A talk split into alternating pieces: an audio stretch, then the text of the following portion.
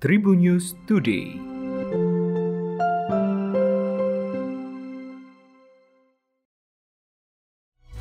Apa kabar Tribuners? Berjumpa kembali bersama saya Devi Rahma di Tribun News Today. Devi akan berbagi informasi menarik hari ini mulai dari info nasional, regional, selebritis, dan olahraga.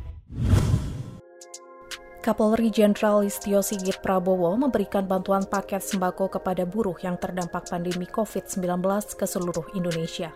Bantuan sembako dari Kapolri yang bersinergi dengan Konfederasi Serikat Pekerja di seluruh Indonesia terus dilanjutkan di 18 kawasan buruh.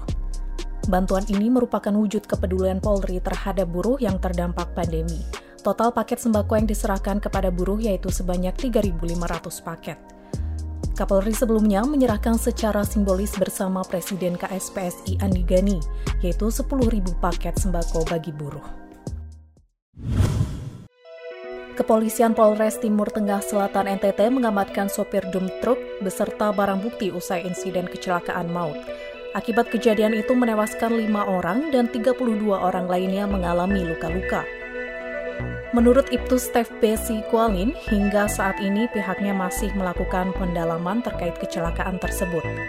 Sebelumnya, sopir tersebut sempat mengonsumsi minuman beralkohol di Pasar Bena. Para korban kemudian dievakuasi ke Puskesmas Kualin, Kabupaten TTS. Polisi mengamankan lokasi kejadian dan mengamankan pengemudi. Polisi juga berkoordinasi dengan Kepala Puskesmas Kualin meminta tambahan bantuan tenaga kesehatan untuk membantu para korban. Ria Ricis akan segera menikah dalam waktu dekat dengan Tengku Rian. Segala persiapan pernikahan pun disebut telah mencapai 80 persen. Ria Ricis dan Tengku Rian telah menggelar acara lamaran di Hotel JW Marriott Kuningan, Jakarta Selatan pada Kamis 23 September 2021. Sementara pada Kamis kemarin, pasangan muda ini menggelar acara pengajian pernikahan di Hotel Intercontinental Pondok Indah, Jakarta Selatan pihak KUA Kebayoran Lama sudah mengumumkan tanggal pernikahan keduanya yakni pada 12 November 2021. Indonesia berhasil mengirimkan enam wakilnya untuk melenggang ke babak semifinal Hailo Jerman Open 2021. Sayangnya, Muhammad Ahsan dan Hendra Setiawan atau The Daddies harus terhenti di rekan senegaranya. The Daddies langsung menyerah dua game langsung dari juniornya Leo Rolly Carnando dan Daniel Martin dengan skor 20-22 dan 17-21.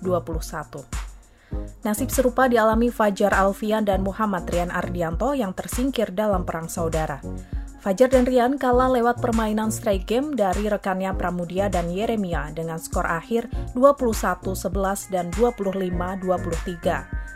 Kekalahan tersebut seakan membuat harapan pasangan Fajar dan Rian untuk menaiki podium kembali pupus. Sementara itu, Pramudia dan Yeremia bisa melangkah ke babak semifinal. Keberhasilan pasangan Pramudia dan Yeremia melangkah ke semifinal terasa manis lantaran berhasil menundukkan dua unggulan sejak 16 besar. Demikian tadi empat informasi terupdate hari ini. Jangan lupa untuk terus mendengarkan Tribunnews Today hanya di Spotify Tribunnews Podcast dan YouTube tribunnews.com. Saya Devi Rahma, pamit sampai jumpa. Tribunnews Today.